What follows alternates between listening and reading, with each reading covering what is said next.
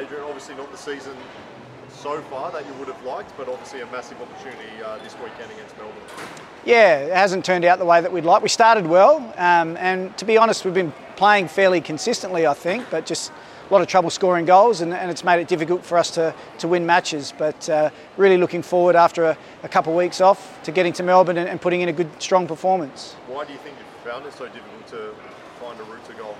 Uh, I'm not sure, to be honest. Like. Um, it hasn't been through lack of chance creation, so we've still been creating chances and we've still been getting shots on target, but for, for one reason or another, um, it's hard to put your finger on it, but um, maybe a little bit of form, a little bit of confidence in some of our attacking players, and uh, probably a little bit of inconsistency in the lineup as well haven't, haven't helped.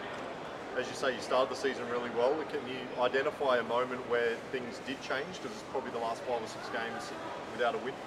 Yeah, not not really. There wasn't really one moment um, where things changed, but uh, it was more just um, our inability to uh, probably retain possession in the final third in some of the some of the games that we played after our, our good run to start, and then from there, um, you know, confidence drops a little bit, and it can be really hard to change momentum, you know, within games and within seasons as well. So uh, we've just been really working really hard on trying to improve each week, and, and we know that if we keep putting in strong performances, eventually we'll get the rewards. When you look at the table, you're still within touching distance of the, the finals. Is it uh, still about the process, or is it every game's a grand final from now on?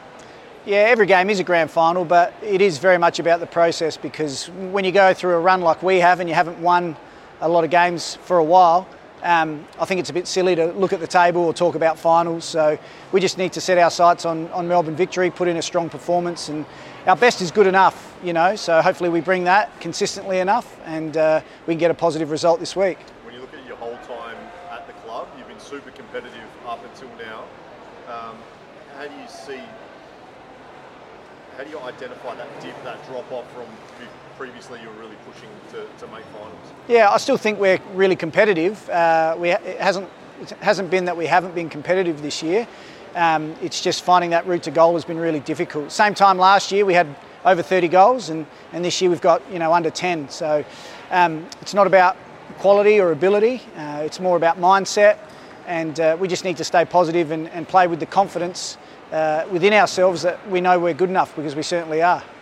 Women's World Cup only five months away now. Do you fear that maybe for someone like Dylan, being in a side that's not at the top of the table, could hinder her chances?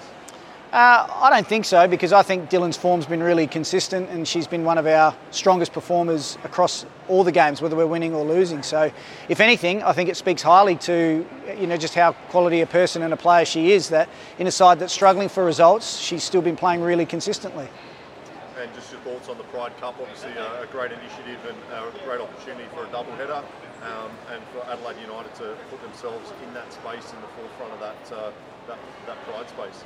It was a fantastic event to be a part of last year. Probably one of our best performances for the season as well uh, against Melbourne Victory, and uh, just really glad that both clubs have got behind it and, and thrown their support behind it for the next few years. Um, so we're hoping it'll be a great event again in Melbourne, and we're sure it will be, and we're really happy to be a part of it.